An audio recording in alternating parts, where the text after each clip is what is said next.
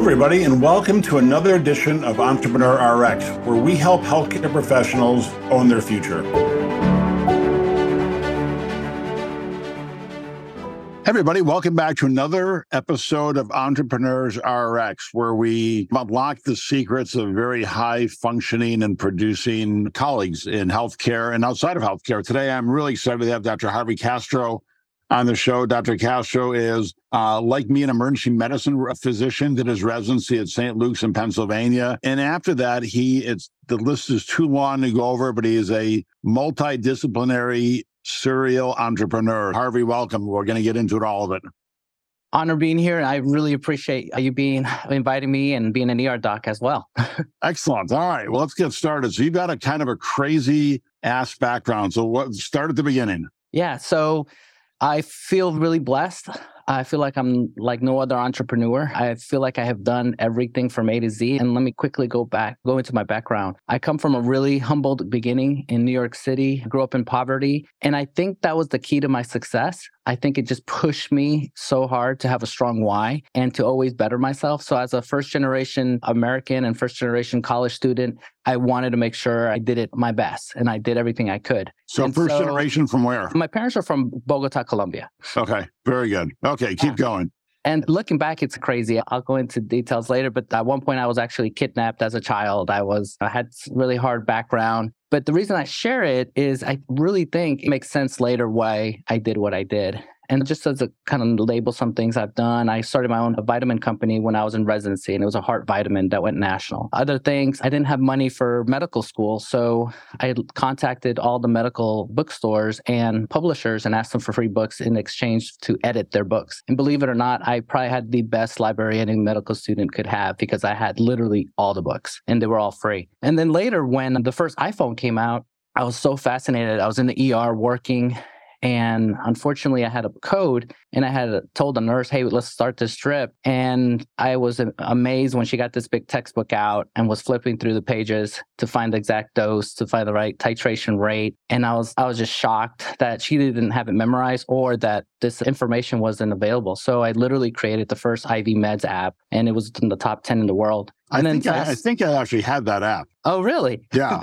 yeah. I saw it. I'm like, that looks really familiar. Yeah, it was fun. I was really honored to be able to contribute to medicine. And at one point, I had over 30 apps in the App Store and Google and web apps, and became a consultant for HCA and different hospitals for IT which was really fun. And then fast forward, the latest couple of things I did, I had my own staffing company, my own billing company, my own ERs. And then the latest is this book called Chat GPT and Healthcare. So I feel like I've done a lot, a lot of mistakes, and I've had a lot of great mentors. My first being my mother, just opening my eyes to things. And I feel just blessed to be able to share all that with everybody. That's exciting. Okay. So you maybe unwittingly or maybe wittingly knowing you a little bit, quoted Friedrich. What I'm going to refer to. It's he who has a why to live can bear almost anyhow. He pulled the Simon Sinek out initially and said, You had a great why. So, what is your why? My why, I think, is just growing up with nothing. My biggest fear is losing everything and having nothing. And so I've always been just worried that maybe I wouldn't have food on the table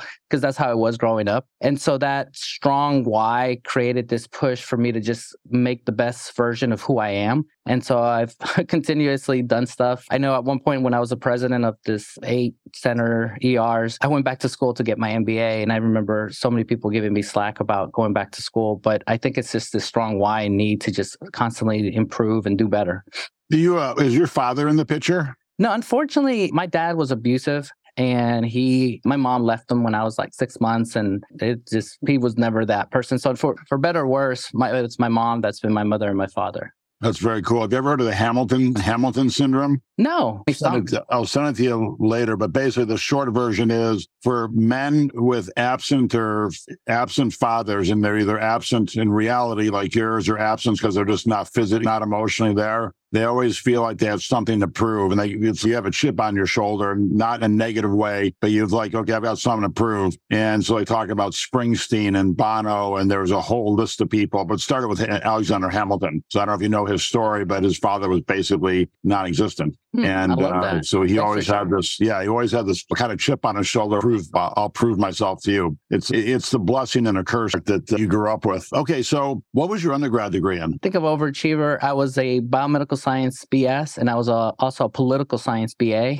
And my goal was to go to get an MD, MBA, and then finish with a law degree. Very good. Okay, so that's how the medical apps started. So you had your biomedical engineering, biomedical science degree. So you just started in the medical apps. Was, and you were probably early in the medical app game, weren't you? Oh, I was one of the first, which was a blessing in disguise, which is a great transition because uh, being the first had its pains. I submitted all these apps to the App Store and it kept getting rejected, saying, no, we won't approve. But I look at those apps that I was trying to admit to the store today and they would laugh like they were so basic, but they would be approved today, but they weren't approved when it first started, which yeah, kind of correlates with ChatGPT.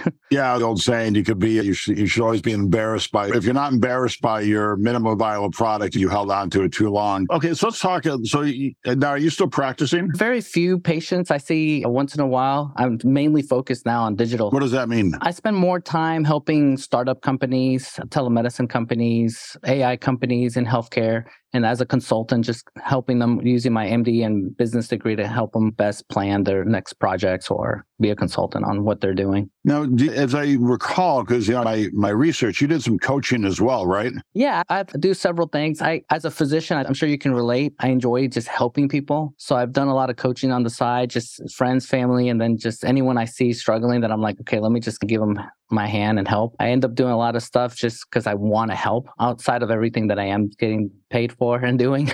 and yeah, I enjoy doing that. Very cool. All right, so let's talk about your books. So, what was the first book you published? My first book ever is called Success Reinvention. And it's this whole idea of having to reimprove and reinvent yourself and make yourself better. And I basically took my life story and put it in a book to inspire others. I figure there's a lot of single kids out there like I was and a lot of single parents raising kids. And I thought if I make a book to help motivate and explain how I became successful, then why not share it with the world and help it help others? And so that was the first book that I ever did. What what was the secret? It was a secret you have this Hamilton complex, or was a secret you had a why early, or did you just grew up with grit?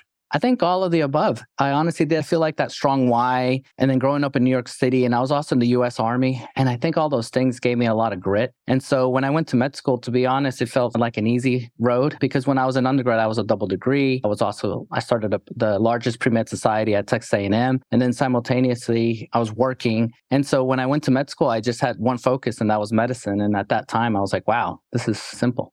yeah. Just, yeah. When you shave everything else off, it becomes much easier. Okay, so so in success in the success reinvention, you talk about your life and what are your take home points for that? What do you leave people with? Yeah, I lead things, a couple of strong things. One, I love talking about what I call the infinity productive ladder, productivity ladder. Basically, in life, it doesn't matter how fast you go up that ladder. It's important to find those goals that you want to do, a long, short, middle, just to make sure that you're getting up that ladder. And I call it infinity because once you hit that top, you're technically not at the top. You got to keep pushing yourself. And so that's one big take home point that I strongly believe to be successful, you just got to keep going up that ladder. I obviously talk about the strong why. And then I like giving stories. So I, I talk about a lot of personal stories to just help drive the point. And like we've discussed, like the why and the productivity part. Very good. That's exciting. Where can people find the book? Is it on Amazon? Yes, sir. It's the Harvey Castro, and then you just it'll say success reinvention, and it has all the other books I've done.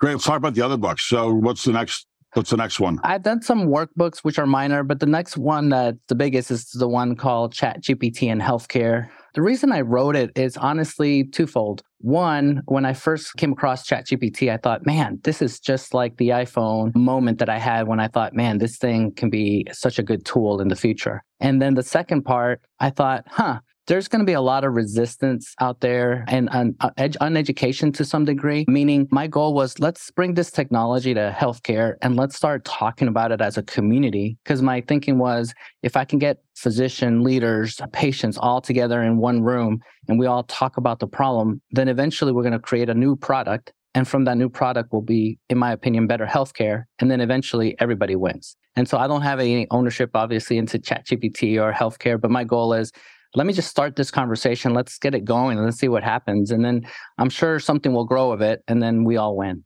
These I've been using Chat, Chat GPT for the last couple months and it blows you away. It's amazing. But it's funny, I haven't really thought through it for healthcare. Give us the start at the 30,000 foot view and then yeah. and start drilling down into it. Yeah. So I like dividing this subject as preclinical, clinical, and postclinical. And so preclinical, I think of your medical students, your education portion. And so imagine having ChatGPT on your computer and you're going over physiology or cardiology or something very specific, and then being able to put that subject and let's just say, I don't know, the heart flow of your heart, and then you put that into ChatGPT and it goes through it. But then you can ask ChatGPT, give me the common questions that I need to know about this. And then it'll ask you those questions. And so my point is from there you can say, okay, make me some note cards. In very near future, they're about to convert this to voice. So then technically you could have it running in the background while you're driving.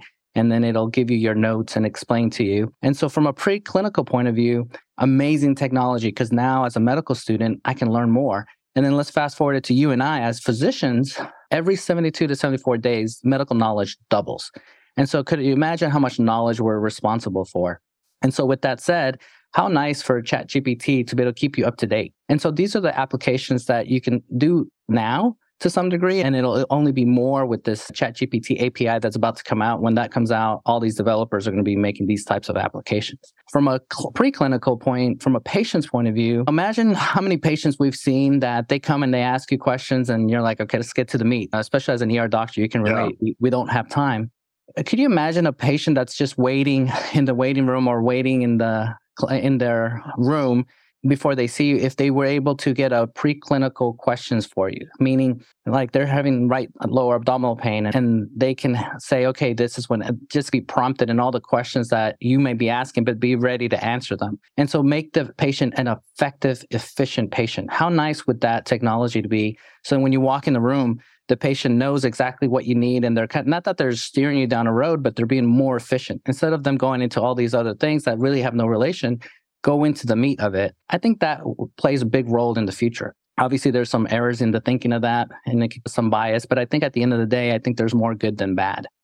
On the clinical side i see chatgpt especially on physicians like you and i let's say i'll keep it at er we're expected to know a lot but we don't know the depth of a lot of things, but we know a lot of a lot. We even know some rare diseases. So what if you went, you got stumped on a patient and you go into ChatGPT and you just put all their symptoms, radiology findings, obviously protect HIPAA and all those things, and then it spit out a differential diagnosis, and on there was a couple of diagnoses that you could not even think of yourself. That is powerful. That is, and then you can argue, I could do that in Google. My argument back is you can't because this will interact with you. And so as you're asking these questions, it'll remember and you can follow up with other questions to your main question and it'll give you a better yield. That blows me away. The last one is just posts, also how I divide it. Let's talk about you and I keeping an ER. We see patients from all over the world. I used to work in front of a in front of a hospital and sometimes I would get people from Africa and I didn't understand what they were saying. And the translation service sometimes didn't have those languages. How nice would it be to have a something, some tool that they could type in, obviously protect HIPAA and all those things, privacy, but type in their your diagnosis and then put it in their language and create discharge instructions and say here you go as opposed to you give it to them in english and say here you go versus maybe the translation is not perfect but it's better than the english and so right. from a discharge point of view and post I see that as being a huge advantage. I've talked to companies using ChatGPT to help create a medical literature. And I know that sounds weird, but for example, like a, let's say a weight loss website, they're going to ChatGPT, creating all this content. And I know some doctors out there like freaking out, no, this could be all wrong. What they're doing is they're having a physician like you and I that will look at it and say, yep, that looks correct. I give my blessing. One big warning I want to warn people is just because you have an MD doesn't mean you can bless everything that's on ChatGPT. So you and I, again, being ER, this is great. We can jump in and call BS on anything that's ER literature. But if they gave us something very specific to surgery or cardiac surgery or transplant surgery, we would look at it from ChatGPT and say, yeah, that looks good to me. But in reality, it's wrong. And it's this whole hallucination effect, meaning ChatGPT will always give you an answer. And if it doesn't know it, it'll come as close as it thinks it can. But a lot of times, if you don't know that this is your space, then they could give you some false answer and you think it's correct. And that worries me for patients. Yeah, I've had that a couple of times when I've used it. I've asked it very specific questions. When I read the answer, I'm like, mm, not quite. Part of it was right and part of it was great, but part of it was like, yeah, you missed the boat on that. It's also early in its history, so it'll only get better. Agreed. Very cool. So, what advice do you have? So, there's a lot of physicians out there who are going to hear this and say, "Like, "That's cool. I want to be him." What advice do you have to them? Because a lot of us and I have a few years on you. When I started, it was no, you're a physician. Um, that's all you're going to do. You're a physician. And clearly, we've both gone down other paths as well while still being physicians. When asked, I sometimes have a hard time articulating what drove me to that point or if I drove myself there. What's your answer to that? It's all about finding things that you're not comfortable with.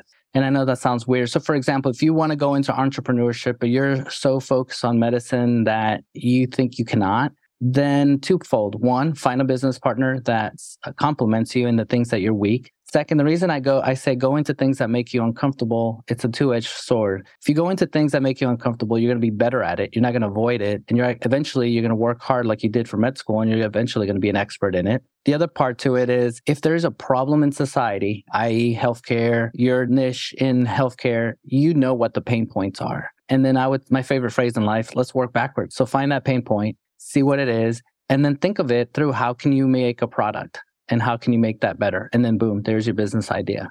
And but a lot of folks have this. There, was I have a venture capital company. I work with physicians who have venture ideas, and the ones I work with are the vast minority. In as much as they actually go, okay, I have an idea, I see a problem, I have a way to fix the problem, and I'm going to go for it. They probably don't have an MBA, but they have the school of hard knocks. They're mm. gritty as hell.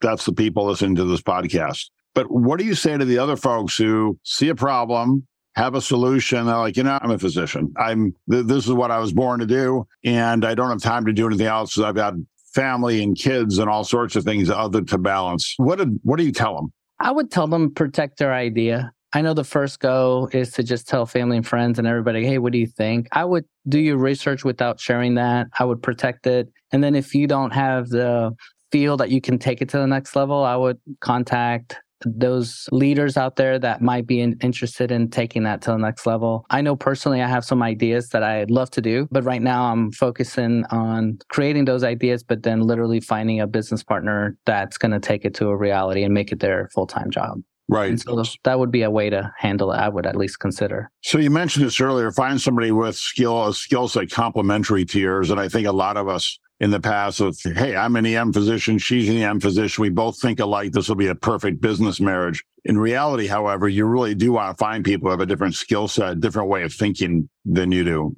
Would you agree with that? Oh, 110%. And I would even take it to the next level and say, keep it to two. The people at the top is just two. Once you have more than two, it gets difficult to have three, four, five, because then you're trying to drive a ship and then you have too many chiefs and not enough Indians. And then on having the, I call it like finding your spouse in business. So that person that really sees things differently and doesn't have to totally see differently, but just as better than you in a sense that they complement the things that you can't. Because like you just said, if you have two EM doctors, doing the same thing, more than likely they're going to have that same grit, uh, in a sense, like that risk taking, and they're going to look at things the same way, and everything is going to be yes. And you actually need that person to say no and why, and to help you steer that shift and pivot at times. Yeah, I totally agree. But I think uh, most of us, myself included, have fallen into the they think like me trap, so therefore we're both right. And, yeah. and oftentimes we've both been wrong, but since we think we don't know it for a bit, what was your, what has been your biggest surprise through your, all your entrepreneurial efforts? What has, what surprised you? That's a good one. But there's been times I've come up with products and I thought, oh my God, like group think theory where I think it's great. My friends think it's great. I put it out there and then nothing happens and I'd be surprised. I'll give you a real life example. When COVID hit right in March, I sat at the board level and told everybody, hey, we, we need to come up with some other way of making doing business because if we continue the same way, we're not going to do well. And the example that I did is I created a mobile unit. I used telemedicine. I was able to get one of the first rapid testing in Dallas before everybody else. And I said, we're going out to the different businesses and we're going to create this mobile program that we can do telemedicine, check people out, do their screening, put them back to work or not. And I thought, man, this is going to be great. And at first it did well, but I think it was so new and we probably didn't do a good job marketing that really didn't take off as I thought it would. Fast forward like six months, a year later, it took off. But I think it was just that I was surprised that it didn't sooner. Yeah, I've had a few of those where I'm way early to a marketplace that no one really thinks exists, uh, maybe other than me. And then I don't do a great job communicating it or marketing it. And then I run it for a while and say, okay, this is going to work and close it. Then three or four years later, someone else does it with a better skill set. And I'm like, yeah, that was my idea. And they seem to do it relatively, they seem to do it much better than I did. And that's part of it. Part of it is, I think, is just market timing. Yeah. And it's it's tough to pull that off because I've learned if you have to spend money to educate the market, man, you are you need a lot of money. I agree. And the best part of entrepreneurship, I think, is not giving up. Kind of like that Rocky movies, you get knocked down, you get up again, you get knocked down, you get up again. I think it's all about getting up. And yeah. it's okay, brush off failures. And the best thing is just learn from the failures. Don't just fail and then not learn from it. Learn from it so that the next time you do it, you don't pay money for that mistake or you actually profit from that mistake. Yeah, totally. It's the fall down seven, get up eight things. All right. So you mentioned law school. What's the impetus for law school? Maybe it's this Hamilton syndrome. I just always I love school too much. I just love reading and constantly just putting information. And I thought my last stage in life, I was wanting to go to law school and then run for Congress. And I wanted my last part of my career to end in, in public office. So that's where that comes from. I love law. I love the just all of parts of it. But the older I get, I, I realize I, I'm, it's not as easy for me as it used to be. When I went back to get my MBA a couple of years ago, I remember, man, this is a little harder than it, I remember this being. I don't know if it's age or maybe my my my grit is starting to wear off. I don't know. nah, it's. I'm sure that's not, neither the case. I did go back to law school and found it much easier than medical school, on just volume wise. So I think you should do it. Awesome. I, it's, uh, really enjoyed it. Enjoyed the people, really enjoyed the learning. And I thought the knowledge was very relatable. Now, how much of that I remember now after 17 years, I'm not sure. But at the time, I thought it was pretty relatable. Well, Harvey, what final thoughts do you have for folks out there? You've been uber successful. You're writing books. You seem like you're way ahead of the curve on most things. What's coming down the pike for the rest of us and for you? I'm working on some fun projects using AI in medicine that I should be able to announce in a couple of probably a couple of weeks. But my tip to everybody is honestly, I know it seems overwhelming. Just remember you don't have to get there tomorrow. You can slowly get there. Obviously, listen to this podcast, watch some YouTubes. I firmly believe if you're a physician and you've made it, then it's just a matter of retooling yourself and saying, okay, now I need to learn this vertical and now I need to focus. And then just make it your ever, like your everything. I know when we all got into med school, we studied our butt off and we did everything we could. It's the same approach. Now are you going to change it to a different silo? And that's going to eventually be your business. Yeah, I think I can see where a lot of people are like, what, I've got to learn more stuff. I've got to retool. I, I went into this to practice medicine, not to retool every 10 years and do something else. So I'm sure for, there's a lot of folks out there, it's mildly annoying that they're being forced to retool their career thoughts or direction. I'm gonna I'm gonna add one other thing real quick. I did a talk on why doctors fail, and one of those points is that exactly we make it so far in our brain. We're like, I'm a doctor. I'm at the top one percent. I'm here. Obviously, my job skill set should relate to other fields, and in reality, it, it doesn't. It, yeah. it's another beast that you got to learn and conquer. It, the one thing, though, that I have found to be true is well, what you just said is dead on. You can be an expert in medicine and just a total newbie in all other disciplines, which you should be. And that's the way life is. You've got to learn it. But yeah. the one thing that I think sets physicians apart is just this resounding grit. Because without it, there's no way you'd get into medical school. There's no way you'd get through medical school. There's no way you'd get through residency. Literally, grit is the common denominator that holds us all together. Agreed. You, you don't see many fragile perfects who are physicians. no, no, you see the spectrum within physicians, which is interesting. That's yeah, yeah, very interesting. Harvey, this has been great. Thank you so much. Where can people learn and find out more about you? Yeah, I'm on social media. All my handles are the same. It's Harvey Castro, MD as a medical doctor. And I spend a lot of time on LinkedIn posting different ideas and concepts and stuff like that. So feel free to follow me on LinkedIn. Very good. Thank you so much. It's been really enjoyable. Thanks, everybody. Another phenomenal episode, at least from my perspective, of Entrepreneurs RX. Thanks, Harvey. And we'll be back to y'all soon. You can find a lot of information in the show notes at the end. Thanks, all. Thanks for listening to another great edition of Entrepreneur RX. To find out how to start a business and help secure your future, go to johnshufeldtmd.com. Thanks for listening.